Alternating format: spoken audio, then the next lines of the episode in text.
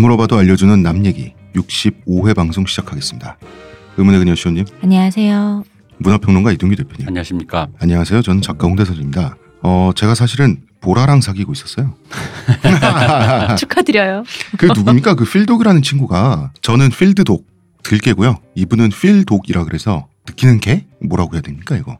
개를 느껴라. 말이 개가 느낀다? 어, 뭐래도 이상한데. 음, 뭐 그렇습니다. 뭐, 달- 개가가 개를. 반려견을 사랑하자 이런 모임 같아요. 아 그럼. 네. 몇년 전에 내가 썩었네. 몇년 전에 이 필독이라는 친구가 뉴스에 올랐을 때도 주변에서 막 농담했어요. 야 너 네 닉네임 막 이랬는데 사실 둘 다 별로 좋은 닉은 아닙니다. 음, 이분이 용감한 형제가 키우는 아이돌 그룹의 멤버인데 어. 음, 어떤 그룹에? 빅스타라는 그룹의 음. 멤버인데 음. 이게 안 됐어요. 왜요? 뭐 그냥 뭐 안 된 거지 뭐 왜는 왜는 모르지 그냥 보라 씨랑 사귀는데 왜? 안 됐는데 작년에 Hit the Stage라고 엠넷에서 하는 그 댄스 프로 있었는데 네. 경연 프로 같은 거 거기서 같이 출연했거든. 음, 아마 두 거기서. 좀더 어. 좀더 가까워진 게 아닌가. 아. 음, 왜냐면 그때 보면서 느낀 게 그때 거의 필독 이 친구가 되게 진주인공처럼 어. 확 그렇게 포커스를 받았어요. 너무 춤을 잘 춰가지고 어. 그래서 어저 친구 되게 얼굴도 잘 생겼는데 춤을 되게 잘 추는구나. 진짜 춤꾼이더라고. 어. 근데 둘이 그렇게 저희 청취자분께서 많은 분들이 음. 필동님인 줄 알았다며 축하한다며. 내가 왜 축하를 받았지? 일단 실검. 일단 실검 1위. 어떻게든 좋은 거예요. 그럼요. 뭐가 좋아? 따뜻한 분들이 많으시더라고. 아니 그리고 그 푸니엘이란 분 있잖아요. 네. 예, 그 아이돌 중에 남자 네. 아이돌 탈모 아이돌이죠. 알레 그렇죠. 예. 70%까지 진행됐다고. 예. 음. 근데 우리 본인이 오픈하시는 분이구나. 음, 예 작년에 방송 초창기에 그 아이돌 지망생인 거의 그 탈모로 거의 맨 처음 있는- 사연인가 어, 그랬지 않아요, 음. 우리 그죠? 그 사연이 왔었는데 혹시 그분 아니냐? 음. 라고 청취자 여러분들이 질문을 주시는데 그분인지 아닌지 저희는 모르죠. 저희가 알 방법이 없어요. 본인만 알아요. 네. 뭐 그렇다고 이제 바빠서 연락 못 주시지 않을까? 어쨌든 그 당시에 우리 내 기억으로는 연습생이라 그러지 않았어요? 예, 맞아요. 그러니까 그분이 맞는데 연습생이라 속여서 보낸 건지 진짜 연습생인지 모르죠. 뭐 다른 사람인 건지 음. 저희는 모릅니다. 네, 알 수가 없어요. 저희라고 뭐그 무슨 재주가 있는 것도 아니고 그냥 오면은 그냥 그런갑다 탈모인갑다 맞으나 보다. 어, 남자인가구나 어. 뭐 이런 거지 아이돌인 게 중요한 게 아니라 탈모인 게 중요합니다. 그렇습니다. 네. 예. 이제 대표님 맞다. 네. 어 트와이스 다녀오셨죠? 아 그렇습니다. 맞아. 예, 트와이스 콘서트 그거- 갔다 오셨죠. 예, 트와이스 콘서트 후기를 조금 말씀을 해 주시죠. 뭐든지 공짜는 좋다. 아, 공짜로 갔다 오셨구나. 박 박사가 아, 맞아, 맞아. 표 하나를 나에게 줘가지고 근데 그 남성 저기 뭐야 공연을 한번 그 표를 사면서 그 얘기를 하더라고요. 남성 팬과 여성 팬의 차이를 좀 느꼈대네요. 음. 그러니까 여성 팬덤은 좀 요런 경향이 있나 봐요. 사다가 어 마지막에 자리가 비면 음. 그 자리가 좀 비어 있는 게 좀 그러니 하나 더 사서 음. 친구를 주더라도 데리고 간다 이런 어. 분위기인데 남성 팬은 사다가 어 자리가 안 좋은데 저 자리 났네 하면 그 자리를 사고 자기 자리를 판대요. 그러니까 남녀 팬덤의 화력 차이가 요런 이런 디테일한 데서 데서 나는군요. 차이가 나는 게 아니냐. 음. 왜냐면은 팬덤 규모로 봤을 땐 비슷한데 어. 이상하게 훨씬 더 많이 팔린단 말이죠. 두세 배 정도 난다라고 추정을 하던데 어쨌든 그게 이런 게 아닌가. 돈을 쓴다. 네. 어. 뭐 내 새끼들한테 돈 쓴다. 그렇죠. 뭐 갔다 와서 잘 봤습니다만 그 뭐랄까 안타까운 일이랄까. 뭔데요? 그러니까 저희가 우리 느느 얘기했지만 이 아이돌들 실력이 좋잖아요. 네. 그러니까 아이돌들의 실력이 좋으니까 이게 좋은 치- 뭐랄까 이게 좋은 좋은 재료야. 음, 음. 좋은 악기인 거야. 음, 음. 그러면 나는 여기에 주변인들의 어떤 그, 그 컨텐츠 기획하는 사람 이런 사람들이 좀 더 좋게 좀 이걸 구성지게 하면 좋을 텐데 어. 뭔가 악기만 믿는 건가? 어 약간 뭔가 이 애들의 physical에만 기대서 어. 좀좀 제가 보기에는 좀 더 잘하고 좀 더 멋있을 수 있는데 그렇지가 않더라고요. 그래서 사운드도 좀 별로였고 음. 너무 MR 그냥 날로 튼 그런 기분에 음. 애들만 열심히 하고 예전에 왜 Dreamgirls에서 음. 그 영화에서 비욘세만 믿고 가는 것처럼. 아, 그러니까 왜 애들이 막 한 사람 한 사람 얼굴 나올 때 막 걔들이 막 뭐 난 너의 뭐 여자 친구야 뭐 이런 음. 식으로 그런 영상 나오면 아이고 애들이 귀여워라. 막 애들이 어. 막 환장한단 말이야. 그쵸. 나도 좋더라고. 어. 근데 좀 더 사람을 녹일 수 있잖아. 사실 그게 작정하고 만들려고 하면. 근데 그 근데 그 작정하고라는 게 콘서트의 퀄리티거든요. 음. 왜냐면은 원래 CD로 듣던 거 그냥 한 번 똑같이 한다는 게 그게 별 감흥이 없어요. 내가 옛날 Dream Theater 때 내가 봐서 알아. 음. 그 감흥이 없어. 내 눈앞에서 해주는 걸로만 어. 감흥이 있는 거 아니에요? 근데 그게 그건 이제 콘서트 길잖아요. 네. 아. 근데 그건 쇼란 한두 말이야. 어, 어. 그건 쇼란 말이야. 그럼 이제 처음 두고 와 신난다 이분을 직접 영접하다니 이거는 이제 두세 곡이고 어. 전체적으로 예를 들어 그 전성기 때 그 한창 때 보아 일본에서 했던 콘서트의 그 DVD나 블루레이를 네. 보면 단순히 보아의 능력이 출중한 걸 넘어서서 그 콘서트를 하나의 쇼로 생각해서 기획해내는 음. 그건데 약간 왠지 그냥 솔직히 보면 뭐 이런 느낌이 들었어요. 약간 뭐 이렇게 얘들도 열심히 하고 팬들도 성의 있는데 왠지 그 주변에 있는 어떤 스탭들의 어떤 main들은 누군가가 왜 마치 气 아, 뭐이 정도는 되면 다 팔리는 거 아니야라고 대충 생각하는 기분이랄까. 음, 음, 왜더 가둬놓은 열심히. 일안 해? 음. 어. 그래서 괜히 더 성의 있고 더 좋은 거 보여줘야 되는데라는 느낌이 아니라 음. 이 정도면 된 거 아니야라는 느낌이어서 살짝 약간 음, 아쉬우셨겠군요. 뭐, 어, 좀 안, 아쉬웠죠. 음. 음. 그리고 콘서트를 뭐 이렇게 길게 체력이 후달린다. 아재 팬들은 뭐 이렇게 길게 너무 길게 해가지고 제가 잠시 정신이 또 어, 정신이 혼미해졌어요? 뭐 우리 박 박사 나한테 응원봉도 주고 그 응원봉 좋더라고요. 그거 되게 귀엽더라. 아니 그게 lollipop 어, 같이 생겼더라고요. 이게 앱이랑 연결해 놓으면 센터에서 메인 다- 음향과 이걸 담당하시는 그 조명팀이 전체 관중들이 들고 있는 그 응원봉을 색깔을 다 조절할 수가 있어. 그래서 신기하다. 색깔이 확 바뀌고 확 바뀌어. 와 진짜 신기하다. 근데 난 말로만 들었다가 나 혼자 집에서 해봤지 네. 앱으로 했지. 어. 근데 한꺼번에 이제 그걸 연결해 놓고 좌석 번호 자기 연결해 놓으면 앱에다가 그럼 등록이 되는 거예요. 근데 공연 중에 그게 확 변하는 걸 보고 어 신기한 거야. 진짜 신기하다. 이거 왠지 IT 강국인가 이런 기분이 오, 진짜 있잖아. 신기하다. 어쨌든 뭐 이거는 뭐 그렇습니다. 러블리즈 콘서트 토요일 네. 양도 받습니다. 티켓팅에 실패해서 처절하게 금방 매진됐다면서요. 음, 약간 암표상도 많은 것 같더라고. 역시 또 게다가 이게 좀 그런 게 있는 게 남자 아이돌들은 여성 팬들이 안표상들이 뭐 만 원씩 붙이고 하거든요. 예. 그걸 다 신고를 매겨가지고 어. 거의 그런 문화를 근절시키다시피 했는데 어. 이 쪽은 이- 아직. 이쪽은 남자들이 그냥 아 이건 만원 주고 어, 사는 사는. 거지 그냥. 그러니까 음. 근절이 안 되는구나. 어, 약간 그게 없어. 그래서 혹시 1층 토요일 혹시 좀 스탠딩 말고 음, 네, 대표님이 체력이 안 되시기 때문에 네, 좌석이랍니다. 네, 좌석을 좀 DM 주세요. 저희. 네, C열이면 좋겠습니다. 엄진근하게. 메일 주세요. 네. 저희 북콘서트 네. 예, 제 신간의 북콘서트가 7월 22일에 토요일 2시에서 4시 사이. 충정로에서 벙커원. 그렇습니다. 충정로 벙커원에서 하게 됐고요. 사회자가 있어야 되잖아요. 네. 사회자를 캐스팅했어요. 누가 누가? 마사오님이세요. 어, 그렇지. 자, 좋네요. 그래서 마사오님이 기획한 행사를 네. 제가 또 이 자리에서 광고를 해드려야 되는데. 아 자, 맞아 뭐 하신다면서요? 예, 그렇습니다. 그 일본인 여성분 한 분을 모셔와서 7월 9일 날 팬 사인회를 하시는데요. 이분 엄청 유명한 분이라면서요? 엄청 유명한 분이고 아주 많은 한국인 남성분들이 이분의 존재를 어, 알고 계시고요. 전설의 레전드라고. 그렇습니다. 네. 여러분 EDD 다시 202라고 하는 대표님 표정 봐. EDD 다시 202라고 하는 전설의 동영상이 있습니다. 이게 그때 우리 옛날에 한번 얘기했던 거 아니에요? 그 뭐 이렇게 도쿄 거기 공원도 가고 무슨 호텔도 네. 가고 그거죠 이거. 그 마사오님이랑 같이 뭐 이렇게 하셨던 뭐 프로그램 만드셔서 그분이 네. 그거 하신 주인공인데 예, 이 예. EDD 202에 나오는 실제 장소를 탐방을 예, 예. 하시면서 사진을 다 찍어서 진정한 덕후의 네. 참모 참된 모습을 보여주셨죠. 실제로 그게 찍힌 동영상이 찍힌 방까지 실제 예약 호텔 방까지. 예, 호텔 음. 방까지 직접 어, 계측을 해서 예, 가가지고 이제 그걸 하셨는데 계측은 왜 해요? 아 바로 그 방이 아니면 아니니까. 자 누굽니까 사쿠야 유아 음. 사쿠야 유아 씨를 상이라고 해야 되나 한국에 모시게 아, 됐습니다. 그래서 마사오 형님께서 이분을 모셔와서 팬 사인을 하시고 아, 사회를 보시고 이렇게 할 계획입니다. 7월 9일이고요. 뭐 정확한 내용은 마사오님이 직접 공지를 때릴 예정이라고 합니다. 어디에? 좀 어디에요? 이거 사실 지금 마사오닷컴에 7월 9일 올라와 있을 걸요? 마사오닷컴? 네. 그거 말고 좀 좀 더 보편적으로 좀 해주셨으면 좋겠는 게 지금 이렇게 7월 9일 바트 있는데 얼마 안나 남았잖아요. 이제 이거. 처음 들었어. 저는 건너서 얼핏 듣긴 했는데 음. 제가 이분이 누군지 모르니까 자 여러분 정확한 상황 아, 정확한 일정은 마사오닷컴 예, 홈페이지 들어와서 확인하시면 되고요. 하나 투어 V홀이란 데서 한다고 합니다. 하나 투어 V홀. 어, 7월 9일 일요일 날이고요. 1시부터 5시까지 4시간 동안 한다고 합니다. 근데 이 행사가 유료죠. 유료죠. 티켓을 사야만 하는 걸로 알고 있습니다. 얼마인가요 가격은? 정작 왜 북콘서트 얘기보다 이게 더 길어. 내 말이.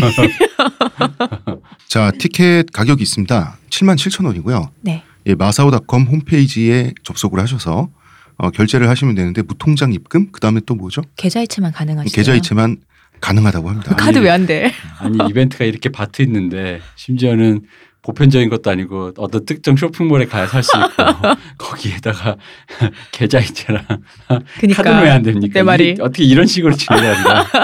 아, 이거는 마사오 형님의 이 게으름은 자신감의 발로다. 뭐? EDD 202에 대한 자신감의 발로다. 아, 이런 생각이 들고요. 아, 저희 태무진 투덕한 출판 기념회는 티켓이 가격이 없습니다. 아, 저 이거 선착순이죠. 그냥 선착순이에요. 네. 예. 그냥 오시면 되고요. 어, 오픈 시간 따로 있는 것도 아니고 그냥 오셔서 이제 이따가 저희 시작하면은 같이 하시는 요런 요렇게 예, 그래서 뭐 많이 와 주시면 되겠고요. 어, 없습니다. 요구한 게 없습니다. 그런데 와서 앉아 있는데 입이 좀 심심하다. 그러면은 거기 이제 그 카페를 겸하고 있으니까 음료수를 한 잔 사드시면 된다. 뭐 약간 요 정도고요. 그렇습니다. 어, 7만 7천 원의 마사오님. 이게 현장 판매는 아직 잘. 모르시겠다고. 예. 이거는 도덕적 차이다. 아니 전설의 레전드를 모시고 오는데 뭐 맨손으로 어떻게 모시고 와요? 하는 수 없잖아. 자, 그렇습니다. 자, 저희는 광고 듣고 오겠습니다. 저한테서 뭐 달라진 거 느껴지지 않나? 뭐요? 아니 그 내? 머리에서 반짝반짝이 아니라 빽빽 흑채가 맞다 이거. 흑채는 아닙니다. 그럼 뭐 한방? 사람의 머리카락은 동물의 털이라는 거지. 그래서 동물 세포로 모근을 복원한다는 거지. 어떻게 돼? 가능합니다. 티스템 연구소의 동물줄기세포 배양액은 거짓말을 하지 않습니다. 나 이거 되는 거 보고 진짜 충격받았다니까. 지금 티스템 두피 클렌저와 두피 에센스를 검색해 보세요. 과학이 당신의 모발에게 주는 선물 티스템입니다. 네, 저희 몰 주소 한 번 더 말씀드릴게요. 저희 남얘기닷컴이고요. n a m y e g i.com입니다. 네이버 페이도 됩니다. 네, 맞아 저거 중요해. 이거 중요해. 내가 이걸 하려고 얼마나 진짜 진짜 힘들었잖아요, 대표님. 얼마 속을 끌었는데 이걸 홍보를 안 하고 있었어. 우리는 마사오닷컴과 다르다. 아 그럼 카드도 되고 네이버 페이도 되고. 모든 것이 구비돼 있다. 음, 음, 다만 상품이 많이 없을 뿐 아직. 음. 자, 첫 번째 사연 들어가 보겠습니다. 안녕하세요. 몇 달 전부터 아날람을 열심히 정주행하고 있는 애청자입니다. 매번 듣기만 하다가 용기 내서 사연 신청해 봅니다. 어, 뭐 용기를 크게 안 내도 됩니다만은 자, 정치 성향이 다른 남자친구 때문에 고민이신 여성 사연자분이에요. 원래부터 저는 정치에 관심이 많고 대학 다닐 때 제가 사회과학을 전공해서 그런지 정치 이야기를 일상적으로 하는 분위기에서 공부했습니다.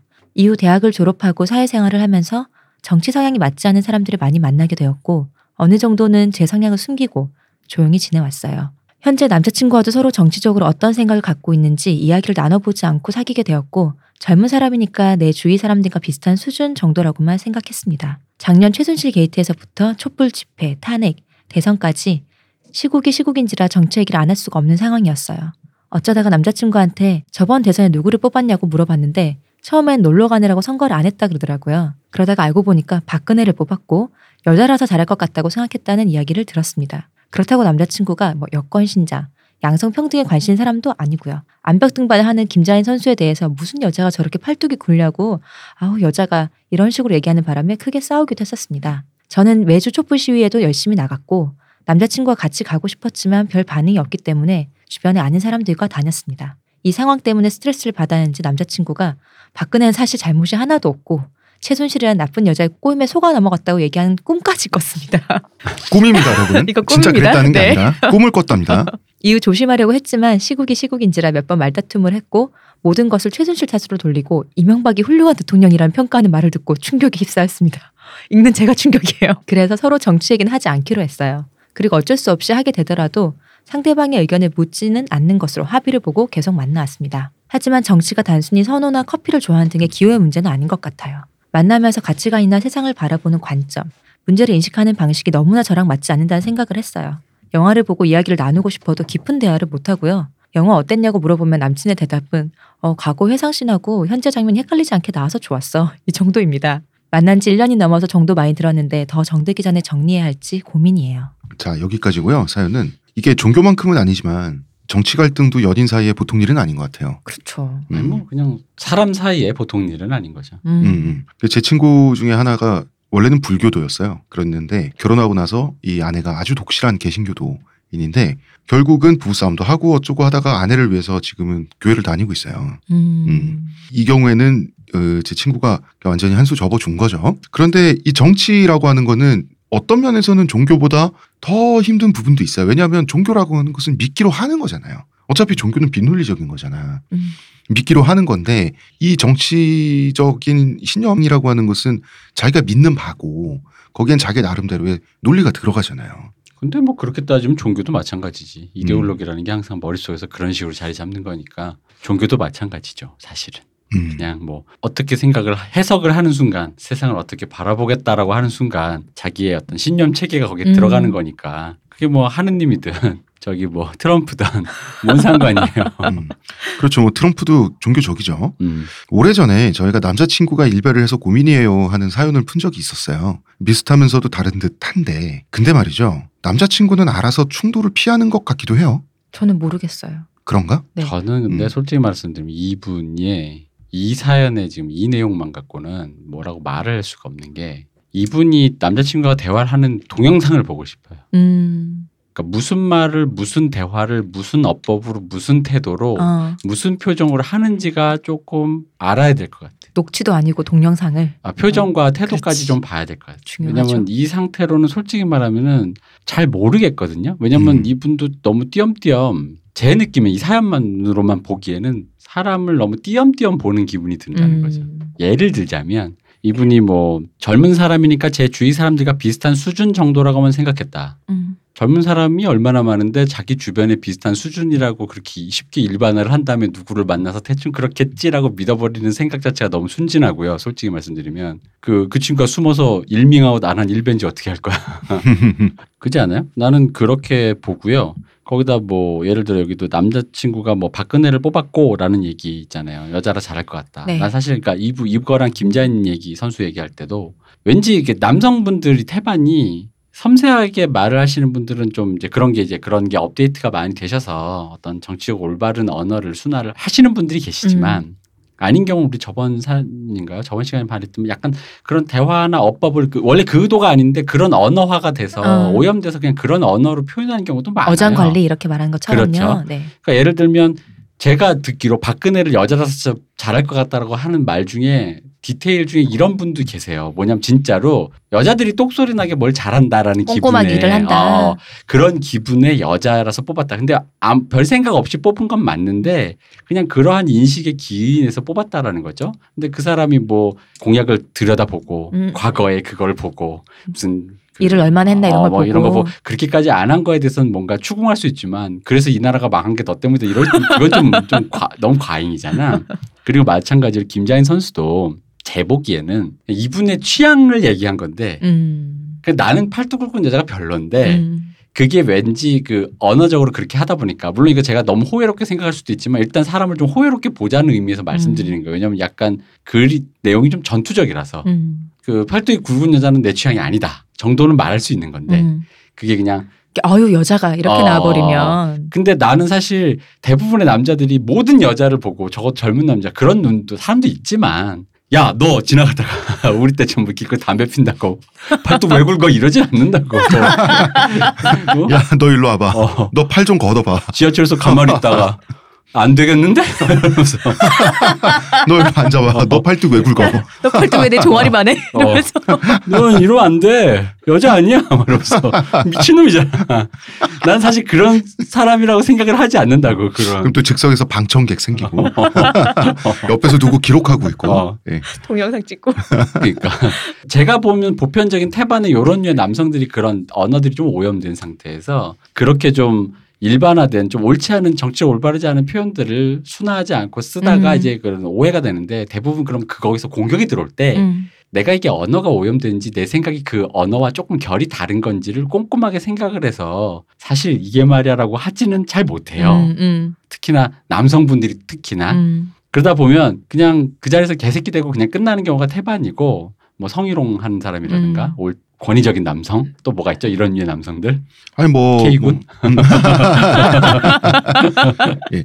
어, 리버럴님이 결코 아니라 리버럴님의 그 K군이라는. 예, 네. 친구분입니다. 지인이세요. 네. 네. 어쨌든 그런 뭔가 왠지 어 이 사람 왜 이래 이럴 수 있는 오해를 살 수가 있는데 음. 그러니까 그 부분에 대해서 나는 방금 말한 것처럼 혹시 그 언어가 내가 말한 이렇게 생각하는 거야. 그러니까 이 모든 여자 일반화해서 네. 너의 생각은 여자들은 팔뚝이 굵어서는 안 되는 것인지 어. 너가 생각하기에 여, 팔뚝이 모두 굵은 여- 종인형 같은 어. 몸매가 있어야 되는 것인지. 너가 그냥 팔뚝이 좋은 굵은 여자가 시- 그냥 내 취향이 아닌 것인지에 대해서 좀 더 꼼꼼하게 따져 물으면서 얘기해야 되는데 보통은 이분의 지금 이 어법으로 와서 내가 봐서는 싸우거든. 근데 그리고 아, 이분의 어법이 그리고, 아니라도요. 음. 저는 음. 그렇게 따져서 묻- 그러니까 따져서 묻자야 돼. 그렇게 음. 선선 아무리 선선하게 그래서 그 말은 아까 대표님 말씀하신 것처럼 이거야 아니면 이거야라고 말을 하잖아요. 그러면 그 따지고 드냐고 어. 음. 그렇게 반응이 나온다니까 그러면. 이제 어, 많은 남자들이 저 여자 왜 이렇게 팔뚝이 굵어 여자가 돼갖고 얘기를 할 때 와 정말 팔뚝이 굵구나가 끝일 가능성도 굉장히 높아요 실제로 그리고 나서 그 다음에 이런 말이 이어질 수도 있어요 매력 있는데 정말 가능해요 아, 그거 당연하지. 어. 어 취향인데 이렇게. 어, 어. 어. 야, 뭔 여자가 저 허벅지가 말벅지야? 저거. 아이고 저거 매력 있어. 많아요. 남자들 많이 그래요. 아, 진짜? 음. 어. 근데 보통은 말할 때 웬 여자가 허벅지가 이렇게 굵어 까져서 끝나더라냐. 아니 근데 그 어, 다음은 보통 끝났는데? 잘 얘기 안 하지. 음. 그아 속으로 되새김질하는 음, 건가? 어, 내, 남자들끼리 내 스타일인데 이러면서. 남자들을 여자들이 잘 이해를 못하는 게 이런 부분인데 아, 뭔 여자가 저렇게 다리가 굵어 여기서 여기 들어가 있는 거는 일단 첫 번째가 굵다. 내, 임, 내 임 작감인 걸 이러면서. 아니, 뭐 그럴 수도 있고 아닐 수도 있죠. 아우 굵어서 싫어 이런 걸 수도 있는데 그냥 굵다 음. 이거예요. 김자인 선수에 대해서도 이 암벽 등반 하다 보면 이제 근육이 팽창돼서 음. 게다가 이제 그 팔 근육, 어깨 근육이 어 돌출되니까 보면은 확실히 강조가 되잖아요. 그거 보고 어이구 굵네 이렇게 분명히 얘기했을 가능성도 난 있다는 거지 남자친구분이. 근데 내가 그 약간 시원님이 그러다 싸운다 네. 왜 따지냐는데 어. 그러니까 저왜 그런 얘기를 하냐면 지금 이분이 사회학을 전공하고 그러니까 저도 그래 요 영화를 전공했기 때문에 친구들만 영화 얘기만 해요. 음. 우리는 막 커피 마시면은 커피 술도 안 드시고 안 그런다면서요? 먹고 앉아가지고 저기 한 열 몇 시간씩 컵 영화 얘기만 해. 무슨 영화를 얘기를 그렇게 많이 하는지 모르겠는데. 무서운 사람들이야. 물론 이제 영화 얘기를 하다 영화에 파생돼서 음악 얘기도 하고 아. 뭐 책도 얘기도 하고 뭐 하긴 드라마 얘기도 하고 하는데 어쨌든 베이스는 그거죠. 그러니까 전공이 이분도 그렇게 하는 건 알겠는데 음. 이게 뭐냐면 저는 그러니까 그거예요. 그런 얘기를 하기를 원하고 좋고 근데 그럼 일단 첫째 나와 동일한 가치관을 가진 사람을 확인받으면서 내 편과 즐거운 대화를 하고 싶은 것인지 음. 일단 이것부터 따져봐야 되고 나와 가치관이 다른 사람과 첨예하게 한번 그 무언가를 내 편, 부딪혀서. 어, 내 편, 내 편이 아니라 그냥 당신의 생각은 그런 것이냐라는 음. 거. 우리 왜 저번에 대선 토론에서 네. 유승민이 후보로 나왔을 때 살짝 진보 사람들이 감격했잖아. 음. 보수의 후보가 나와서 대도 않는 소리 하는 주로 홍준표류만 네. 보다가 어. 대화를 하니까. 어 맞아 대화가 가능하니까. 대화를 하니까 어 정책 갖고 얘기하고 제가 아는 데이터는 그렇지 않습니다. 뭐 이런 음. 얘기를 하는 거 보고 어 그런 류의 대화가 원하는 건지. 사람의 말을 한다. 근데 사실 대부분이 나도 그렇게 원한다라고 하지만 보통은 뭐냐면 보편적으로 1번에 가까워요. 음. 나와 다른 가치관에 대해서 그 사람의 얘기를 거의 사상 검증하려고 듣는 음. 느낌이 좀 강하고. 그러니까 그 사상 검증의 최종 목표는 귀순이죠. 어, 음. 그쵸. 나 나의 편으로 이 자유 대한의 품으로 귀순시키는 거지 상대를. 근데 그런 부분들을 제가 보기엔 이분이 아까 그 얘기했던 박근혜를 찍었다 남자친구 뭐 했다가 음. 그 부분을 첨, 첨예하게 파고 들어가야 되는데 그거를 제대로 못 파고 들어가기 때문에 싸운다라는 소리를 음. 듣는 거예요 대부분은. 그러면 대부분 그렇게까지 들어가잖아요. 그럼 어 생각은 안 해봤는데 네 말을 듣고 보니가 될 수 있어요. 근데 아니거든. 너 그렇게 생각하는 거야라는 식으로. 사실 이분도 그러니까 얘기할 자세가 된 게 아닌 거죠. 음. 그러면은 어. 그렇죠. 그렇게 되니까 아까 저기 필동님이 추측하신 것처럼 왠지 남자친구가 피하는 느낌이 좀 있잖아요. 어, 음. 그래서 어. 싸우기 그- 싫으니까. 그 느낌이 솔직히 그 명신 안 됐는데 음. 그 냄새가 나잖아. 음. 그리고 지금 사연자분께서는 아마도 남자친구의 지성이나 그런 사고의 수준이 자기 수- 레벨만 못한 열등한 그걸로 지금 생각을 하고 계시는 게 맞거든요.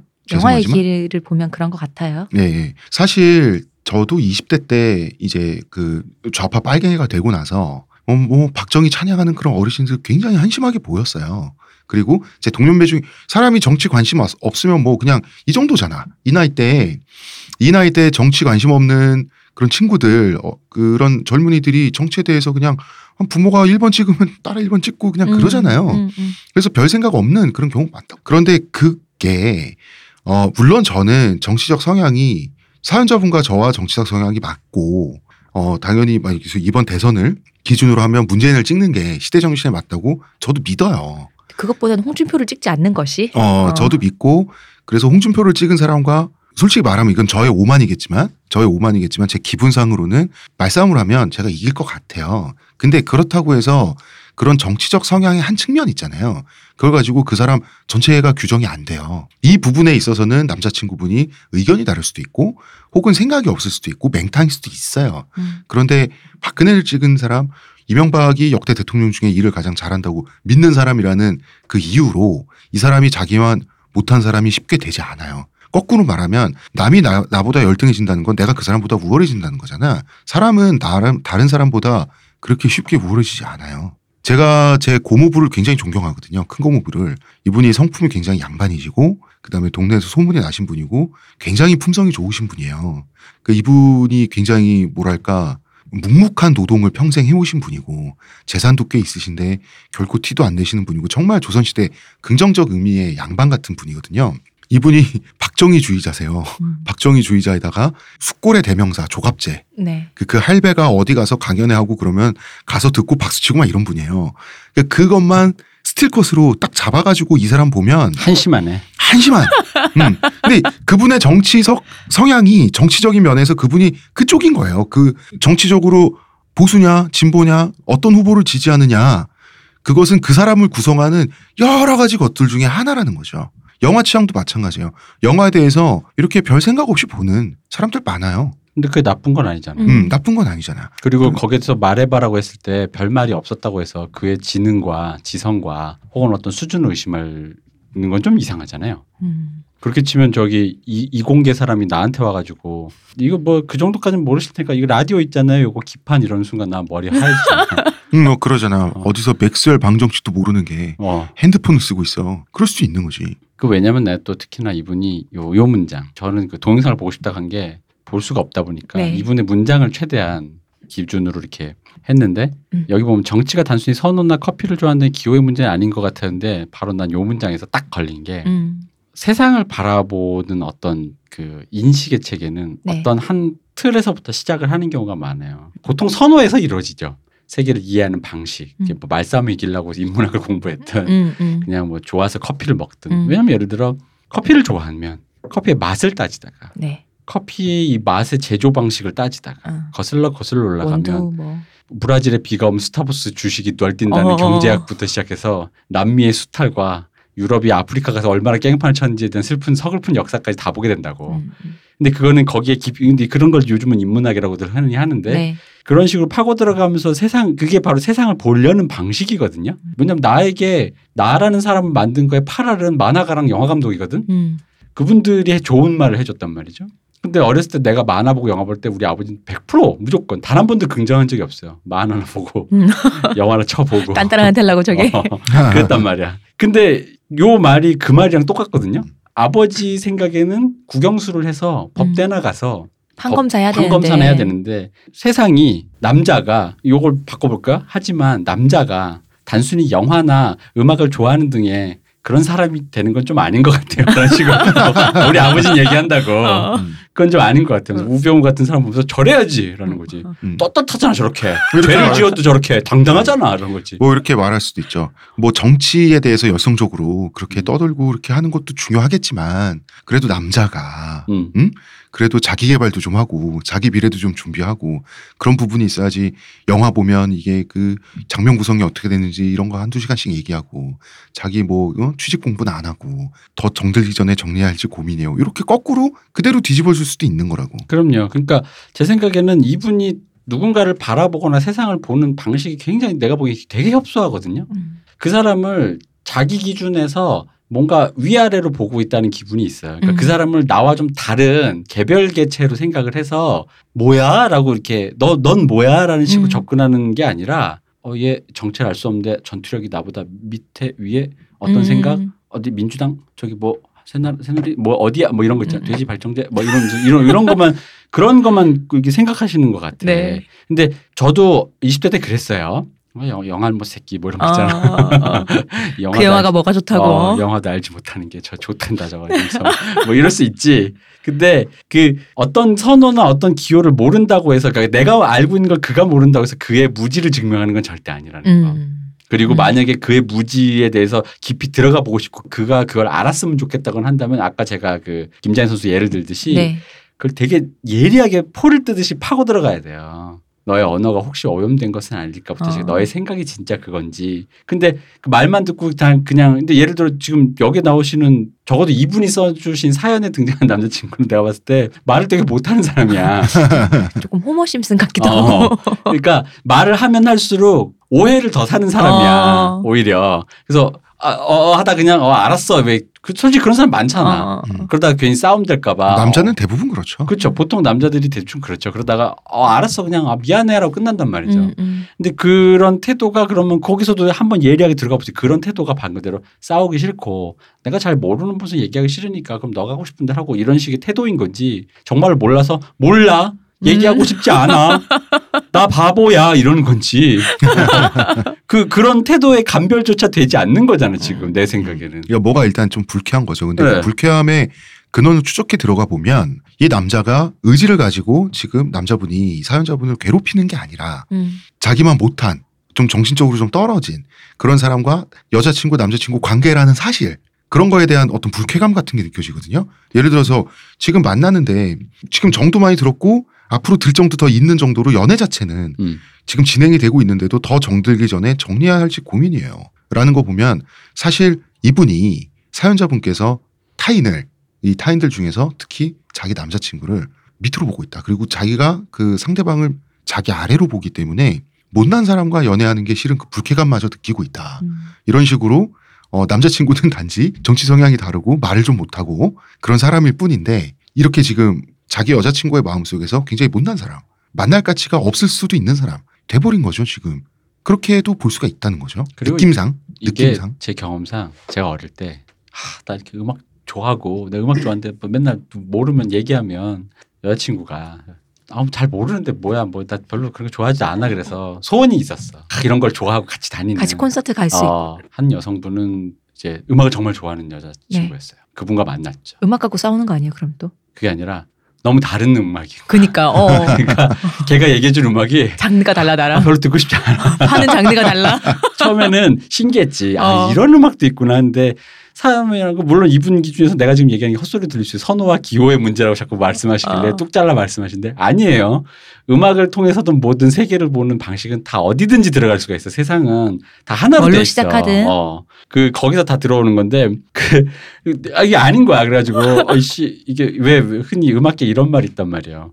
락 좋아하는 애들이 electronic 좋아하는 애들을 볼 때 저 약쟁이 새끼들 이게 있고 약쟁이 새끼들. electronic이 그 락 좋아하는 애들한테 할아버지들이랑 노냐? 뭐 이런 게 있단 말이야. 이런 기분으로 서로 같이 우린 서로 음악을 좋아하잖아. world peace 절대 어, 안 돼. 안 되는 거죠. 장르가 다르거든. 그러니까 서로 그럼 이렇게 돼요. 아 이게 근데 그때 느낀 거는 그럼 그냥 각자 좋아하는 거 하면서 우린 또 우리대로 좋게 지내자가 좋은 거라는 거지. 굳이 꼭 이어폰을 각자 나눠 끼면서 우리 함께 아 너무 좋지 않니 이것도 좋지만 그렇지 않아도 좋은 관계도 많아요. 음. 세계상을 이해하는데 남편이 박근혜 찍고 자기가 민- 문재인 찍는다고 해서 그 가정이 불행으로 점철될까? 남편이 박근혜를 찍고 아내가 문재인을 찍었어. 그랬더니 그 애가 결국 저기 학원에 가서 우울해지고 아버지 하는 일은 잘 안 되고 아파트 값은 떨어지고 절망, 음. 파괴. 제 옛날에 직장 선배분이 1번, 음. 1번 아내와 사시거든요. 음, 예, 그러니까 이제 전통의 보수, 그 보수에만 표를 찍는, 무조건 1번을 찍는. 지금은 뭐 문재인 대통령 1번이지만 네. 이분은 운동고 출신이에요. 아 그 선배님은 예, 이 선배님은 운동고 출신인데. 이를 어째? 음, 그래서 서로의 정치적 성향을 인정하고, 근데 인정한단 말도 웃기고 그냥 그런 거예요. 음. 인정을 해주면 그게 존재하지 않는 게 되나? 안 해주면? 아니잖아. 그래서 이제 투표장도 사이좋게 같이 가고 서로 다른 후보를 찍고 나- 묻지는 않는 거죠. 아니 그 알지. 어, 물을 그러니까, 필요도 없는 거죠. 그러니까 음, 묻진 않는 거지 그러니까. 알지. 그 나와서 밥을 먹고 같이 그냥 그런 사이고 지금 애도 둘을 낳고 잘 살고 있거든요. 음. 그게 결코 불가능한 일이 않고 아니고 그런 부분은 되게 많아요. 어차피 우리나라 선거 지형이라는 게 민주당 아니면 뭐 지금 그 최순실 게이트 사건 터지기 이전에는 새누리당 아니면 민주당이었지. 그러니까 이분이 그런 부분은 많아. 글 쓰신 거 보면은 이 정치 성향 또 좀 더 남아서 나, 나아가면 뭐 이데올로기라고 할 수 있겠죠. 그 가치관이라든가 이데올로기가 어떤 인간사의 코어라고 생각하시는 것 같아요. 음. 그거가 가장 큰 코어. 그래서 다른 건 몰라도 이것이 다른 건 문제가 아니겠느냐 하면서 예로 커피나 음, 음, 음. 라는 얘기를 하는 거지. 이게 코어가 된다라는 거지. 근데 제 생각에는 그런 이데올로기와 그런 것조차도 아니라고 생각하시는 분도 있겠지만 커피와 선호의 문제처럼 그거가 다르더라도 안 같이 함께 있을 수 있는 방법들은 얼마든지 있어요. 얼마든지 있고 그렇게 사람들 되게 잘들 살아요. 그런데 그럼에도 불구하고 이런 남자친구와 있는 게 불편하다. 그러면 그럼 헤어지세요. 난 솔직히 헤어지는 게 좋을 것 같고요. 근데 헤어지는데 왜 헤어지는지에 대해서 그래서 결국 내 편 내가 듣고 싶은 얘기 그러니까 어떤 토론이 아니야 그거는 음. 내가 듣고 싶은 어떤 사람 만나고 싶다면 적어도 이 연애에서 아무것도 배우지 않았다라고 말할 수 있겠죠. 다시 그렇다면 나는 그렇게 해서 그런 자기와 똑같은 목소리를 내는 사람과 영혼의 반쪽처럼 지내는 것도 나쁘진 않다고 보지만 그거예요. 그러니까 마치 그게 가- 이런 류의 가치관에서 1번 음. 그게 최종 이상의 단계인 거야. 음, 음. 그렇게 생각할 필요는 없다는 거지. 아까 방금 필동님 말씀하신 다른 서로 생각 갖고 있더라도 되게 아름답고 정말 이상적으로 사시는 분들도 있어요.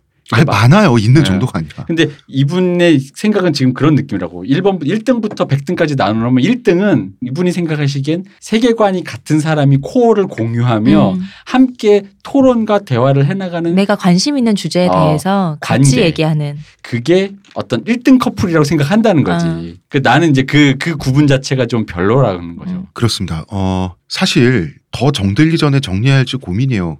근데 왜 고민인가 싶긴 했어요. 저희 마지막 문장이 더 정 들 것 같으면 들어보세요. 더 정이 이런 걸로 고민하지 이런 마시고. 고민을 하신 자체가 이미 좀 정이 떨어졌다는 얘기가 아닌가 싶은데 저는 저는 뭐 모르겠어요. 이분이 앞으로 더 잘 되길 바란다면 정 한번 들어보시는 게 낫고 상관없으면 헤어지세요. 이게 헤어지신 다음에 비슷한 분이랑 사귀세요. 근데 진짜 장담하는데 그게 나중에 지나면 진짜 세계가 협소해져요. 음. 듣는 말만 듣게 돼서 네. 오히려 이런 거지. 그러니까 내가 지금 듣고 싶은 말 듣는 건지 나랑 자웅을 겨룰 만큼의 말 솜씨가 충분한 음. 사람을 원하는 건지 좀 달라요. 네. 두 개를 다 갖고 있는 사람도 있고 둘 중에 하나가 없는 사람이 있어요. 음. 음, 그것도 구분해서 생각을 하시라는 거지. 그 우리가 보통 지식인이란 말이 있고 지성인이란 말이 있는데 네. 명확한 구분은 없어요. 이건 그냥 아 둘의 차이는 뭘 거라고 제가 수년 동안 고민해서 나름대로 내린 개통 철학 결론입니다. 네. 지식인은 말 그대로 그 지식의 양이 결정하는 건데 네. 지성이라고 하는 것은 저는 거기에 태도가 포함된다고 보거든요. 음. 타인에 대한 태도, 내가 틀릴 수도 있다. 혹은 저 사람의 지금 내 눈앞에 보이는 저 사람의 어떤 결함이 됐든 단점이 됐든 이라고 하는 것이 저 사람의 전체를 규정하는 게 아닐 것이다라고 하는 그런 호혜로운 태도 있죠. 이런 태도가 장착돼 있는 상태 있잖아요. 습관적으로. 저는 그걸 지성이라고 제 나름대로는 생각을 해요. 그래서 그 남자친구를 바라보는 관점이 협소할 가능성이 높다. 이분은 음. 사연자께서는 그런 대표님 분석에 저는 사실 솔직히 말하면 동의해요. 아 그리고 이분은 지금 전공이 사회학이라면서. 네. 그거 자기 전공에 자기가 흥미로운 얘기인 거잖아요. 그렇죠. 남자친구도 모르는 거니까. 그래놓고 자기 남은 모르는 건데 불구하고 자기의 주장은 아니야 이것은 인간이 살아가는 데 있어 코어가 되는 누구나 다 가져야 될 지덕체야 이렇게 생각하는데 근데 본인은 전공이잖아. 어. 내가 만약에 영화과 때 야 사람이 살면서 야, 너 영화 안 봐 주말에? 근데 영화를 모르잖아. 영화를 안다는 건 기본적으로 인간에 대한 예의야 이래버리면 이거 얼마나 얼마나 폭력적이니까 내 전공이랍시고. 똑같이 만약에 남친이 음. 만약에 공대생이야. 만약에 이분이 그죠. 공대생인데 그래. 너한테 정치를 배워서 너의 수준까지 올라가겠어. 내 정치 의식. 프로그래밍 언어로 써주고 막 이러면 어, 하지만 공평해야 되니까 너도 사람답게 살려면 너도 핸드폰을 쓰고 하려면 맥스웰 방정식은 알아야지.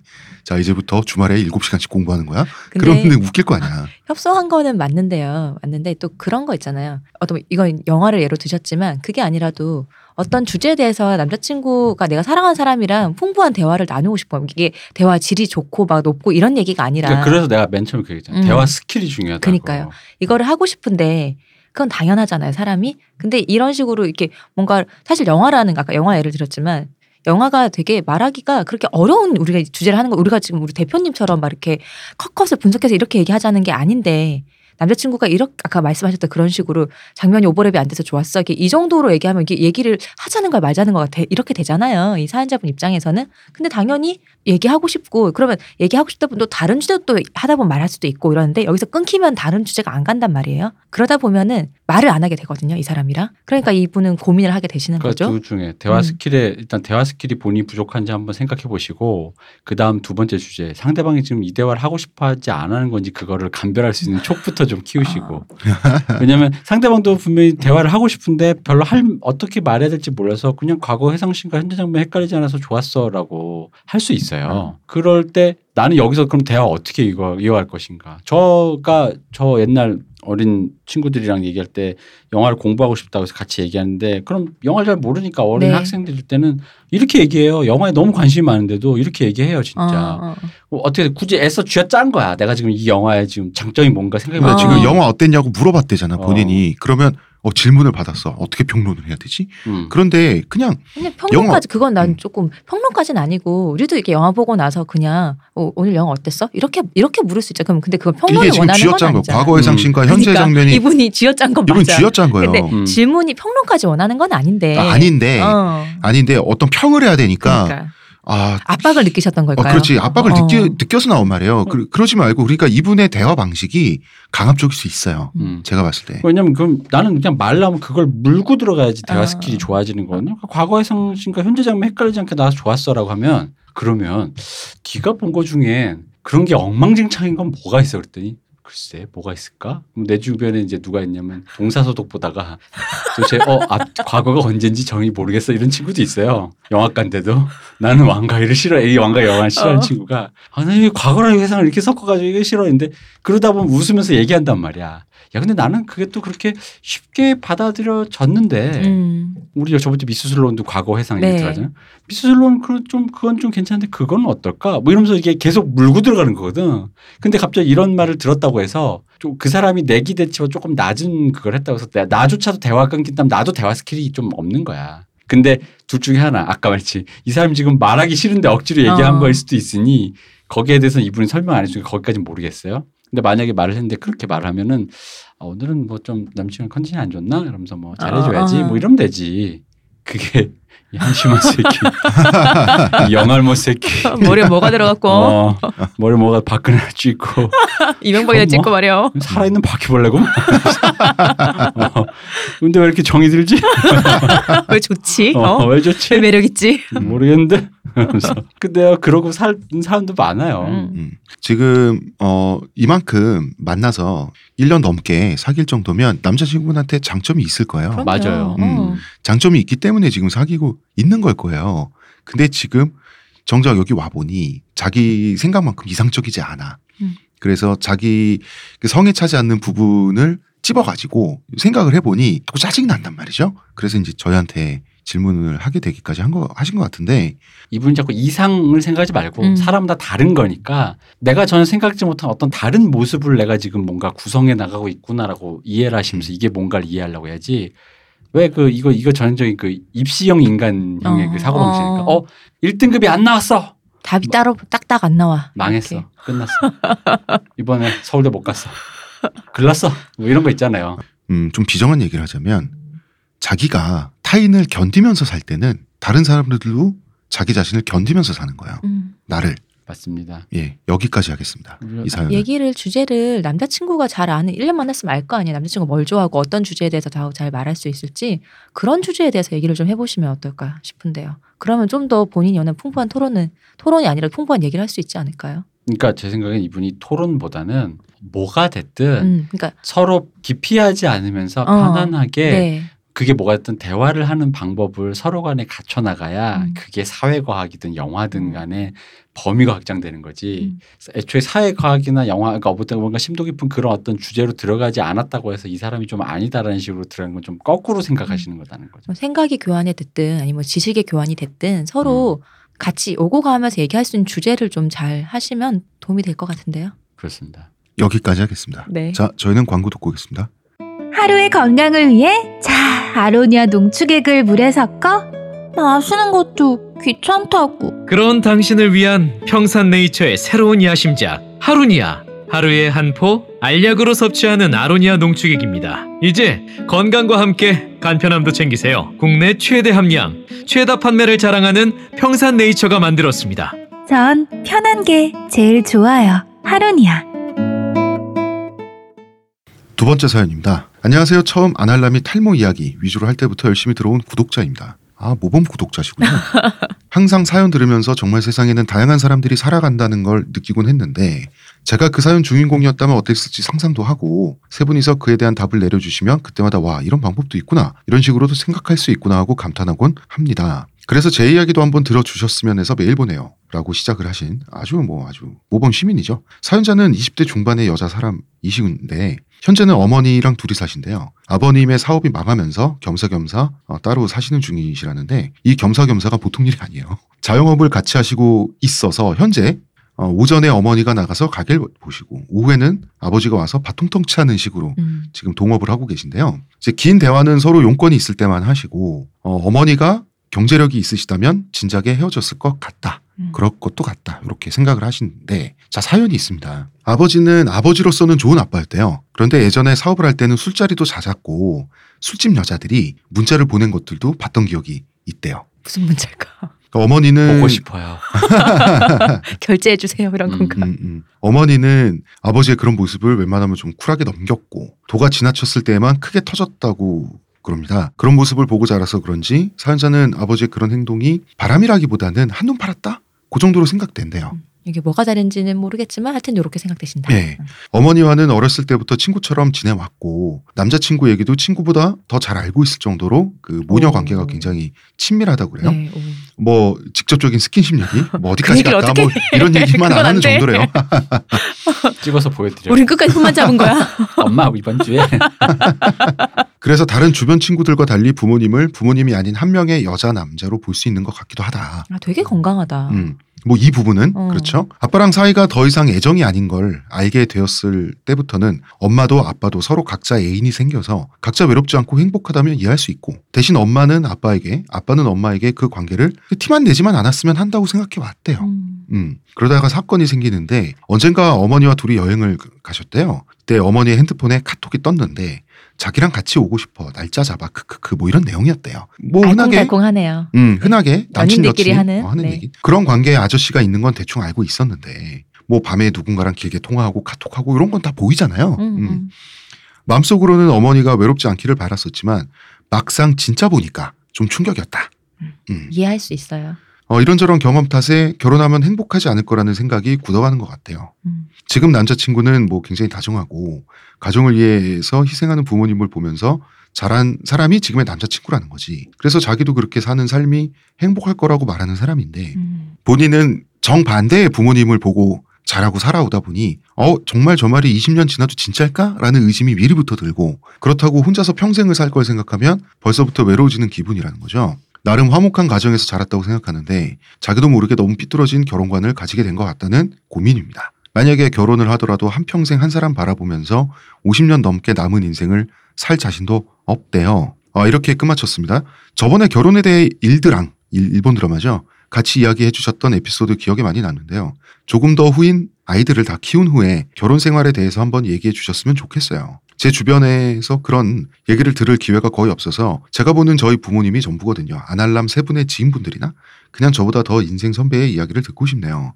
뭐 이렇게 주저리 주저리 예 끝을 내셨는데 아이들을 다 키운 후에 결혼 생활에 대해서 저희가 무슨 할 말이 있겠습니까? 저희는 사연자분하고 똑같아요. 이그 부분에 대해서는. 이 사연이 좀 어려운 사연이에요. 들어가 있는 맥락이 한두 가지는 아니죠. 네 예. 그렇죠. 한두 가지가 아닌데 그런데 비뚤어진 결혼관 을 가지게 된 것 같다 자기가 비뚤어진 결혼관이라는 것은 어떤 결혼관입니까 대표님? 그러니까 이분이 지금 정상이 아니다라는 느낌을 말씀하셨으니까 그치. 정상인 결혼관이 뭐냐에 대해서 한번 얘기해 볼 필요가 있죠. 그쵸? 아마 검은 머리 팥불이 될 때까지 영원히 에버에부터 이 사람과 행복하게 산다 한 사람과 음흠. 그 가정을 꾸며서 그 얘기가 그러니까 결혼관이라고 생각하지 어, 않으신가? 그런 게 불가능하다 혹은 그런 게 이루어진 나는 이게 자신이 없다. 어 그게 비뚤어진 결혼관인가? 그러니까 정도에서 벗어났다고 생각하니까 비뚤었다고 생각하시겠죠. 아니 그 중간에 한 20년 살다가 이혼을 하는 결혼은 잘 틀린 결혼인가? 그런 그렇다기보다는 그러니까 어. 이분의 나이를 감안했을 어. 때 아니 왜냐하면 삐뚤어졌다는 말이 도덕적 가치 판단이 들어가 있기 때문에 그런 왜냐하면 거예요. 이 나이 때쯤에는 아직 이혼은 상정하지 않아요. 먼저 주변에 한다 해도 내가 결혼을 해서 이혼도 할 수 있지 뭐라고 생각하기까지는 그렇게 쉽진 않단 말이죠. 그러니까 그러다 결혼, 보니까 이제 결혼만. 결혼을 어떻게 생각하냐면 결혼을 하다 보면 생각하는 그 그러니까 일단 일단 이 삐뚤어진이란 말에서 필통처럼 그렇게 깊이 들어갈 필요는 없다고 보고 그냥 본인은 수사로 그냥 쓴 거일 것 같아요. 음. 내 생각에는. 부정적인 결혼관 정도. 그러니까 그냥 음. 그러니까 왜 그렇게 생각했냐면 이렇게 생각하는 거지. 결혼이라는 게 예를 들어 이혼도 있고 파혼도 있고 네. 요즘 뭐 졸혼 뭐 어. 결혼하지 않는 미혼인데 비혼. 비혼. 미혼 그렇잖아요. 근데 어쨌든 이 많은 것들이 어떤 되게 동등한 가치의 stable한 그 상태라고 생각을 안 하고 음. 어떤 하나의 큰 줄기 아까 그 우리 먼저 사연분과 좀 비슷해 하나의 큰 줄기가 있고 기준이 있고 거기서 조금씩 옆에서 좀 빠져나간 사파 정도 생각하는 거야. 음. 그러니까 예를 들어 이런 거지. 왜 흔히 말하는 난 비혼자야 이렇게 얘기하지만 그 중에 태반 중에 이렇게 얘기한다고 그래놓고 말하기를 뭐. 야 나 돈만 있고 임마 나뭐 그랬으면 다 벌써 결혼하고 애 낳지 뭐 이런 식 있잖아. 음, 즉 그건 뭐냐면 원래의 기준이라면 음. 나의 보편적인 가치관으로는 여건만 된다면 결혼이라는 보편적인 것을 향해 그것을 갔을 가겠다. 것이다. 하지만 그렇지 않기 때문에 내가 다른 것을 선택했던 옵션이던데 그럼 뭐가 되냐면 그게, 그게 원래 1이고 그렇지. 이게 뭔가 0.7, 0.3 네. 이쪽으로 어쩔 수 없이 갖게 됐다 이런 어. 거냐. 그게 흔히 말하는 서울대가 원래 월, 온리 원이고 음. 등급이 떨어진다 이거잖아요. 어, 내가 지금. 성적 맞춰 대학 갔다 이 얘기처럼 어. 말하는 거예요. 살찌 말하는 음. 그런 의미의 삐뚤어진 입시관을 갖고 계신 거죠. 음. 삐뚤어진 입시관이잖아. 어. 서울대로 온리 원인데 나머지는 다. 어, 성적이 안 돼서 내가 어딘가에 간 어딘가 저기 이상한 데를 갔는데 그래서 제가 그러다 보니까 삐뚤어진 입시관을 갖고 있어요란 말과 똑같은 거예요. 근데 이 대학교에 등급이 나눠져서 그들이 나중에 대학을 졸업해서 받는 혜택이 좀 달라질 수는 있는데 지금 네. 현실이 그렇잖아요. 어. 그렇다고 해서 그것이 잘못된 상태인가라고 봤을 때, 음. 가- 아니잖아. 그지 같은 대학생은 네. 아니잖아. 물론 뭐 이렇게 제가 어렸을 때 대문 나가 보면 그런 것 같더라고요. 음. 서울대 말빨이 네. 재밌어요. 희한하죠. 어쨌든 그런 느낌으로 나는 보인다는 거죠. 음. 그러니까 음. 이분이 생각하는 결혼관이라는 게 내가 보기에는 기준 아까 네. 내가 말했 서울대 이런 것처럼 결혼해서 방금 말씀하신 검은 머리가 파뿌리 될 때까지 어. 아이들을 건사하고 거긴 또 가정을 자녀도 꾸려서 자녀도 있어야 자녀가 돼. 있어야 어. 돼요. 자녀도 있고 화목하게 무언가 그 저기 1호 1호 가족 드라마에 나오는 그 흔히 말하는 네. 밥상 둘러앉는 어. 그게 기준으로 잡고 계시겠죠. 한평생 한 사람 바- 바라보면서 50년 넘게 남은 인생을 살 자신이 없다. 하- 하는데 그 자신감이라고 하는 것은 미래는 모르는 거예요. 그거는 기분으로만 존재하는 거고 어 50년 넘게 앞으로 남은 인생을 한 사람만 사랑하면서 살 자신은 많은 사람들한테 없어요. 맞아. 그러니까 그렇다고 어. 믿는 거지. 어, 어, 그냥 자신이 믿는 어, 거예요. 어, 있다고 기분의 한다고 문제고 할 수 있는 것도 아니고 음. 그게. 어떻게 뭐 정말 나쁘게 표현하면 자, 그 자기가 스스로 이제 그 자가 마취의 문제인데 음. 20년 후에도 진짜일 거란 보장 없죠. 없죠. 지금 남자친구의 마음 2년 후도 모르는 게 인생이에요. 저는 그리고 이 남자친구 집이 화목하다고 하셨는데 화목한 집은 맞는데요. 부모님이 가정의 식구들을 위해서 희생하는 것이 그 남자친구의 집의 상황이라고 했잖아요. 저는 그것이 바르냐 그렇다고 생각 안 하거든요. 그리고 이제 결혼관 비뚤어진 결혼관 자꾸 이제 그 결혼 결혼 얘기를 하시는데 결혼이란 게 반드시 사랑의 아름다운 종착역이 되어야 하는 것일까 그러니까요. 이거에 대해서 좀 생각을 해보셔야 돼요. 그리고 음. 결혼은 주거 문화는 그 관계 문화의 한 형태예요. 결혼을 해봤더니 아 이 사람이랑 같이 있으면 너무 좋아서 결혼하면 더 행복해질 것 같아서 결혼을 해봤더니 해서 뭐 한 5년 10년 실험의 기간인 거죠. 해봤더니 혹은 뭐 그 정말 좋았는데 혹은 실험을 해봤는데 실험 실패할 수도 있고 정말 좋았는데 그 좋은 감정이 떨어질 수도 있잖아. 그러고 나서 이혼을 하는 게 잘못된 건가? 결혼에 대한 회의에 대해서 좀 조금 그래요. 저는 여담으로 결혼의 회의를 느끼는 여성들의 이야기를 여러 번 들어봤어요. 결혼 자체에 어, 결혼 자체 아난 결혼 어 믿을 수 없어 우리 아버지를 보니 이런 분들이 있잖아요. 근데 결혼이라는 형태가 아닌 남녀 관계는 다 무의미한가? 그러니까 결혼의 회의를 느끼는 그 결혼이라고 하는 하나의 행사 이벤트 결혼식이라고 하는 그 거기서부터 이어지는 어 새로운 주거 문화의 형태에 대해서만 얘기하는 게 아니었어요. 그러면은 이거는 남녀 관계 인간 사랑 자체까지 모든 걸 회의한다는 뜻으로 결혼에 대해서 회의한다라고 얘기하더라고요. 음. 나는 이게 좀 어색했거든요 지금까지. 근데 나는 그런 류의 대화가 하나만 난 소리라고 느껴졌던 게 그런 분들 그 모르겠어요. 연애를 안 그러니까 그게 어떤 태도에서 결정을 했으면 모르겠어요. 난 연애를 안 하겠다. 음. 뭐 이성이든 동성이든 어쨌든 사랑하는 사람을 안 만들겠다. 그러니까 결론을 냈다. 그것도 아니고 그냥 회의적이다. 그- 그거 뭐 어쩌라고라는 느낌인 거지. 음. 왜냐면은 아까도 얘기했지만 결혼, 비혼, 이혼, 심지어 이혼, 이혼을 실패로 보잖아. 그니까. 음. 사회적 압박은 근데 그거 모두 다 그냥 동등한 가치를 지닌 내 손에 쥔 옵션일 뿐이에요. 아니 음. 마음에 안 들면 같이 헤어지는 거고 아니 결혼만 제끼고 그럼 생각해 봅시다. 커플로 살다가 헤, 저기 지내다가 헤어지잖아요. 헤어지면 그건 왜 실패로 생각 안 해? 그럼 그쵸. 음. 그 실제로 동거 한 3, 4년 하잖아요. 그러다 헤어지잖아요. 음. 그럼 한 번 갔다 온 거랑 똑같아요, 실제로. 갔다 온 거죠. 네. 근데 그걸 저기 뭐야 실패로 생각 안 하잖아. 음. 근데 그거는 내 생각에 사회적 압박의 문제로 그 사회가 그렇게 압박을 한다면 그건 인, 인정하겠어. 음. 그 압박의 존재는 있으니까. 근데 나조차 왜 그렇게 생각을 하냐는 거지. 음. 사회적 압박 때문에 그러고 싶지 않아. 그것도 인정하겠어요. 음. 근데 그게 아니라 애초에 생각, 미래를 계산하는 생각조차 그렇게 돌아가면 좀 이상하잖아요. 앞으로도 결혼은 좀 회의적이고 그러니까 이 사연자도 남자친구랑 뭐 같이 만나면 저희 어떻게 할까 앞으로 결혼을 하면 이 사람은 행복하게 자라는데 나는 좀 음. 이러지 않았으니까 앞으로 믿을 수가 없다 뭐 이런 식으로 말씀하시는데 네. 인생이라는 게 대부분 그 선배님 말씀을 좀 듣고 싶다고 하니까 네. 제가 느낀 거 저희 선배님들한테 들었던 거 그리고 제가 저는 마흔 넘어서의 삶은 옵션 덤이라고 생각하기 때문에 제 기준으로 너무해. 생각- 살아봐 그래 진짜 어, 마흔 넘어서까지 덤이야 혹이야. 어 덤이야 그냥 덤 행복한 거야 부록이. 되면 혹이야. 어, 그게 좀그 혹이야, 이후로는 인생 고쳐가는 거예요. 그 개인 주택 사신 분들은 아실 거야. 집이 되게 문제가 많아요. 보일러도 고쳐야 되고 더우면 못 나야 되고 수도 고치고 막 음. 그걸 아파트에 사니까 관리인들이 관리를 해주는 네. 거지. 인생 고치는 거예요. 음, 이게 음. 완벽하게 한 번 딱 세팅해 놓으면 그 상태로 하, 이렇게 이게 아름답게 돌아가지 않아요. 매년 에어컨에 가스 넣어주고 어, 뭐 필터도 청소도 하고. 청소도 하고 해야 돼. 그건 내 손으로 하는 거예요. 그거 안 하면 그냥 하녀들이 해줘야지. 어. 근데 그거 말고. 근데 그 이것 인생은 뭔가 잘못되는 건 기본이고 그걸 고쳐나가면서 그 고쳐나가는 과정에서 주변의 사람들과 관계를 내가 어떻게 형성하느냐. 나랑 같이 고쳐갈 것이냐. 네. 아니면 나 혼자 고쳐야만 되는 것인가. 이걸 어떻게 생각해 이 문제를 뭐 이런 걸 하면서 가는 건데 이거에 대한 옵션을 전혀 제껴놓지 않고 이 사람을 찍었더니 이대로 완성된 형태야. 어. 이 로켓은 발사가 가능해. 이런 왜, 식이면 왜 이대로 안 가? 이렇게 어, 나중에는. 이런 식의 사고 방식은 나중에 그럼 만약에 인생은 100% 무조건 100% 어딘가에 뭐가 와요. 그게 물론 뭐 작은 턱이 될 수도 있고 큰 턱이 될 수도 있지만 뭐가 오긴 온단 말이야. 그때마다 그러면 그거 어떻게 할 거야. 음. 그러면 그건 정말 뭐랄까 실패한 인생처럼 생각 할 거라는 거죠. 아 물론 뭔가 힘들어서 너무 힘들어서 이렇게 그런 옵션들을 최대한 빼고 싶은 마음은 저희도 다 있어요. 음. 최대한 그런 주고 싶지. 어, 부모님들이 왜 애를 서울대 보내고 싶어 하겠어. 음. 음. 애가 서울대 가서 그나마 좀 취직도 잘하고 좀 어? 좋은 데 가면 좀 좋게 되고 싶어 하는 그런 마음 때문이잖아요. 안정적으로 되라고. 음. 하지만 아니면 어떻게 할까? 이거 그거랑 똑같아요. 만약 자식이 낳는데 공부를 못 해. 서울대 못 가. 안 이뻐. 실패야? 못생겼어. 어, 어떻게 실패 안 그럼 이제 되잖아요. 출산과 육아의 회의를 또 듣게 되죠. 어. 근데 인생의 후회가 느껴지는 글러먹은 거잖아. 그러면 이분 이런 사고 방식이면 그 애가 애 존재가 글른 거야. 내가 내 남편 쟤를 만나서 지금 어. 이 사단이 났다. 이렇게. 공부도 못해. 얼굴도 못생겨 연예인도 안 되겠어 이거 둘 중에 하나 해야지 우병우가 되든가 박보검이 되든가 둘 다 안 돼 이거 뭐야 둘 다 너무 어렵다. 그러면 어. 이제 인터넷에 질문을 할 수가 있죠. 출산이 너무 두려워요. 혹시 아이를 낳았는데 서울대에 못 가면 어떡하죠? 어. 그, 그 이상하잖아요. 아, 인생을 고쳐가는 거야. 그 애도 그러면서 살 길이 생기는 거고, 다 그렇게 그러니까. 조금 조금씩 그렇게 하는 건데, 그, 물론 지금 생각엔 내 눈앞에 당장 문제가 안 생기면 나도 그 문제가 어떤 해답이 보일진 몰라. 음, 음, 그잖아요. 음, 음. 근데 그 미리 모든 것을 계획을 해요. 언젠가는 해요. 언젠가는 애를 낳고 그 애가 결국은 후후후 과학고에 들어가서 서울대를 들어간 다음에 후후후 국비장학생으로 미국에 가면 나사에 취직하겠지. 뭐. 언젠간 외계인과 나는 만날 수 있을 거야. 뭐 이런 계획을 지금 비뚤어진 가족관인데요. 비뚤어진 교육관이죠 이거. 아니, 아니지. 내가 외계를 만나기 위한 수단으로 내 애를 쓰니까 비뚤어진 가족관이다. 그거. 관까지 갈 필요 없어요.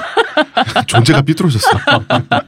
아니 근데 그러니까 왜냐하면 인간이 미래를 생각하면서 그 중에서 자기가 생각하기에 자기 기준에 가장 이상적인 라인을 네. 가지치기를 하면서 타임라인 스토리 라인을 짜다 보니까 어. 발생하는 불상사거든 어, 어, 이게 영화 작가들이 시나리오 짜듯이 네. 그러니까 그러면 안 돼요 영화 찍으러 나가도 시나리오대로 안 돼요 그럼요. 어 갑자기 쇼프로 나간다고 배우가 어제랑 연결 다르게 머리 깎고 아, 오고 그래요 야 너 왜 이래 어제 긴 머리였는데 이거 뭐야 하지만 계획대로 안 되기 때문에 음. 마법처럼 그 배우의 순간적인 애드, 애드립으로 음. 명장면이 나오기도 하고 그러잖아요. 안을 때는. 긴 머리였는데 풀고 나니까 짧은 머리야. 어 그렇지 머리 뜯겼냐? 그러면서. 그러면서 한국 CG 기술도 발달하고 그러는 거예요.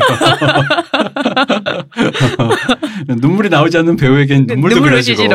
아, 진짜 신기하다. 어. 들을수록 신기해요 그거. 다 하는 거예요. 그러니까 그게 그러면서 인생을 이게 마무리를 해가는 음. 거지. 왜냐하면 저가 이거에 참 익숙한 게 뭐 우리 모두 익숙하잖아. 이게 아까 내가 교육관으로 예를 든 이유가 우리 거의 우리나라 사람 모두가 부모로부터 그런 교육관을 전수받았어요. 음. 그게 한 번씩 당해봤잖아, 다들. 음. 특히 왜 필도님이나 뭐 다 경험 있을 까요좀 어렸을 때 좀 조금 명민하게 책이라 조금 어. 읽으면 바로 어머니들이 꿈이 막 자가 발전하잖아. 이 애는 커서 우리 애는 대학교 가는 게 꿈이라면 아닌데요. 국정조사의 수뇌부가 되어 나라를 흔드는 키맨이 됩니다. 그의 이름은 우. 내가 진짜 우리 아버지 살아계신 우병우가 시익 들어가 웃으면서 들, 그 어, 사진 찍었을 때 우리 네. 아버지 좋아하셨을 것 같아. 저보라고. 대차다면서. 죄를 지어도 사람이 남자가 남자답고 저런 배포가 있어야지. 단가하고 그게 다 서울대에서 고시 패스하고 검사가 됐기 때문에 하는 거라고. 니는 어? 어, 닌 저기 바로 고개 숙이고 저가 지금 빌빌거리면서 비굴하게 들어갈 거라고. 대표님도 웃어, 웃어주셔야지 그때 아버님한테 그러면 아. 씩 웃어줘야지. 아니야 나는 그때 하얗게 현자 타임이 오더라고. 그런 류의 말씀을 우병우 때까지 살아계시지 않으셨지만 옛날에 자, 종종 하셨는데. 네. 그러니까 서울대를 가야만 당당한 인간 되고 왜 그거 있잖아. 우리 다 왜소한 인간들이야. 고시 패스해야만 어. 어, 영감님 소리 들으면서 좀 힘좀 쓰고. 근데 내가 어린 내가 뭐라고 말해요. 그렇죠. 이- 이분 말씀에 의하면 저보다 좀 더 인생 선배가 살아보니 그렇다는데 그러니까 내가 살아서 증명하는 수밖에 없지 뭐. 근데 아버지 안 살아 계셔. 어. 근데 증명해야 되는데 안 살아 계셔. 그러니까 이제 그러면 매년 이제 저기 묘지에 가서 그렇죠. 술 술, 술 치면서. 아이 양반 이런 거. 이런 거잖아. 애를 낳는데 음. 서울대 들어간다는 보장도 없는데 음. 음. 나와서 뭐해? 아니 그 보장도 없는데 지금부터 벌써부터 학교에 보내고 그래야 할까요? 어. 뭐 이런 거랑 비슷한 왜그게왜 이. 얘기 있잖아요. 요거 약간 다른 얘기로 최근에 왜 주로 아이의 지능은 보편적으로는 모계 유전이라면서요. 음 그렇다 그러더라고요. 근데 이제 여기서 그렇다고 해서 여자의 IQ 학업 성적을 봐서 결혼하면 요건 무생학이잖아. 요, 요런 이제 그 이제 그런 얘기를 하는 거가 잘못하면 우생학으로 오해받는 이유가 바로 거기서 그렇게 튀기 때문이잖아요. 야, 실제로 그런 얘기 해요. 예를 들어서 뭐 대머리가 싫다는 이유 중에 남자로서 내 그 자식이 자기는 물려주니까. 상관없는 사람들도 의외로 많아요. 어, 음, 근데 네. 내 애한테 물려주는 어, 거내못 애한테 보는 거지. 물려주면은 커서 만약에 큰 아들 죄를 짓는 낳으면은 건가? 어, 아직 아들인지 딸인지 결혼도 안 했어 모르지만 임신도 안 했어 어. 아들인지 딸인지도 몰라 근데 만약에 아들을 낳았어. 그 아들이 만약에 대머리가 돼. 자기 그 잠재적 남편처럼. 음. 그러면은 여자들한테 무시받을 거야 그래서 대머리는 못 만나겠다라고 하는 게 이, 게 우생학이거든요 우생학이죠. 그 그게. 히틀러가 그렇게 멀리 있지 않아요. 그러니까 독일 사람들이 우리 독일 사람들이 히틀러 하일 히틀러 이렇게 충성하면서 말도 안 되게 막 유대인들을 몰아내고 하는 거 보면 인간이 어떻게 집단적으로 저럴 수 있을까 궁금하잖아요. 근데 궁금할 필요가 없어요. 왜 그 사람들은 그랬냐면 지금 우리와 멀지 않아서 그래요. 이게 그러니까 아끼는 순간, 그러니까 내가 그 선택의 순간까지는 괜찮아요. 근데 선호가 선택을 하면서 누군가를 배제하는 순간이 음. 오면 그럼 이제 그게 파시스트가 음. 되는 거죠. 그래서 대머리들은 다 어떻게? 뭐 어떡하긴. 가스실인가? 거가수 거제도 거제도 가야지. 거제도에 가스실 하나 만들어가지고. 왜 하고. 거제도야? 아이 육지에서 하면 좀 그렇잖아요. 육지 것들의 마인드. 육지에서 하면 좀 그렇잖요. 인공섬을 하나 만들어야겠어. 어. 없는 섬 있죠. 어. 지도에 없는 인공섬을 그러니까. 만들어서 이름이 없는 섬이야. 그러면은 무명도. 음. 그러면은 그 폐쇄된 버려진 공장에서 아평 같은 걸 정지하는 게 아니라 가발을 만들고 있어야 돼.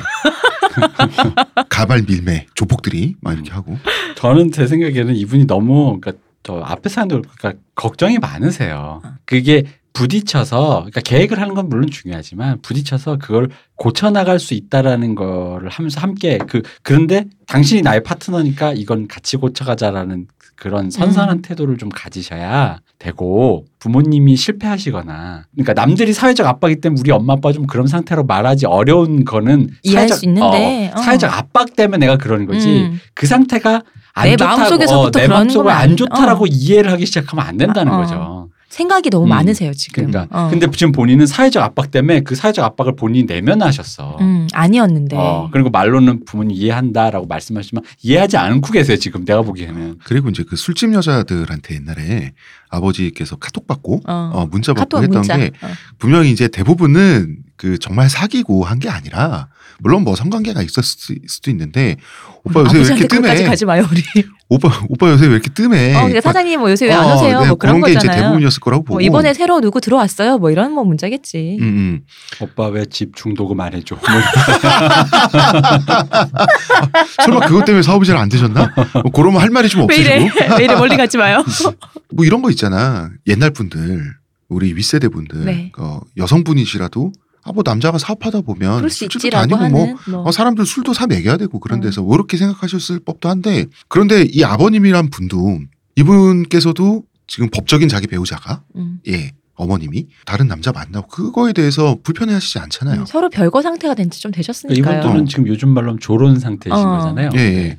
그 과정이 자세하게 이분이 다루진 않았지만 그 과정이 나름 다른 가정에 비해서 굉장히 매끄러웠을 것 같은 느낌이거든요. 뭐 집이 우당탕탕 뭐 이러진 않았, 어. 않으셨던 것 같아요. 그러면은 이런 식으로 그 빠이빠이 하는 거 굉장히 세련됐어요. 그럼요. 세련됐고 지금 부모님께서 되게 현대인이세요. 어. 맞아요. 제가 봤을 이런 때. 거를 부모님이 이런 모습을 볼 수 있다는 게 얼마나 축복인지 음. 진짜 아셔야 돼요. 음. 그러니까 제가 아까 그래서 말씀드린 어. 이걸 옵션으로 보시지 않고 어떤 상태로 보시지 않고 지금 분명히 내 생각 에 이분은 사회적 압박을 내면하셨다는 거지. 그래서 이해는 한다고 말씀하시지만 음. 이게 뭔가 아까 그 기준점에서 벗어나 있다라는 관점을 갖고 계시다. 머리로는 근데 아직 마음으로 이게 다 음, 음, 음. 어, 융화가 안 된 거죠. 그죠. 그래서 지금 기준으로 보면 부모님보다 더 보수적일 수도 있어요. 맞아요. 맞아. 어, 어. 맞아. 어. 음. 근데 어려서 그럴 수도 있어요. 이래서 아직 이래서 늘 이럴 때 부모님한테 뭐라 얘기하잖아요. 어. 부모님들이 보통 이렇게 그래. 말씀하세요. 어 그래 그랬으면 좋겠다.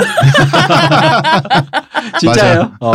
근데 내가 나이 드니까 그 말씀 뭔지 알겠죠? 부모님이 왜 그렇게 말했는지 알겠다. 어. 그러니까 난 되게 옳은 말, 뭐 정치적인 어, 얘기든 어. 뭐 어쨌든 그런 얘기, 뭐 상태에 대한 얘기든 사회적인 얘기든 나이가 머리가 굵어지면 어른들한테 그런 얘기 하잖아요. 음. 가끔 어른들이 내 기준에서는 실수했다, 음. 옳지 않아라고 내가 따질 때도 있잖아요. 그때마다 저희 부모님도 특히 저희 어머니가 어 그랬으면 참 좋겠다.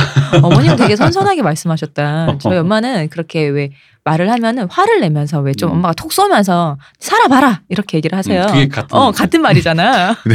혹시 집안은 다른 식으로 누움을 쳐요. 뭐라고? 예, 이런 이런 거 안 되지 않습니까? 이렇게 말하면 안 되지. 우리 잘못했네. 아이고 우리 똑똑한 대선이 앞에서 우리 어른들이 고개를 들 수가 없네. 아이고 이거 어떡하냐 이거 이거 이거 이거 이래요. 야 그 안방 가서 앉아 있어. 윗목에 앉아 있어.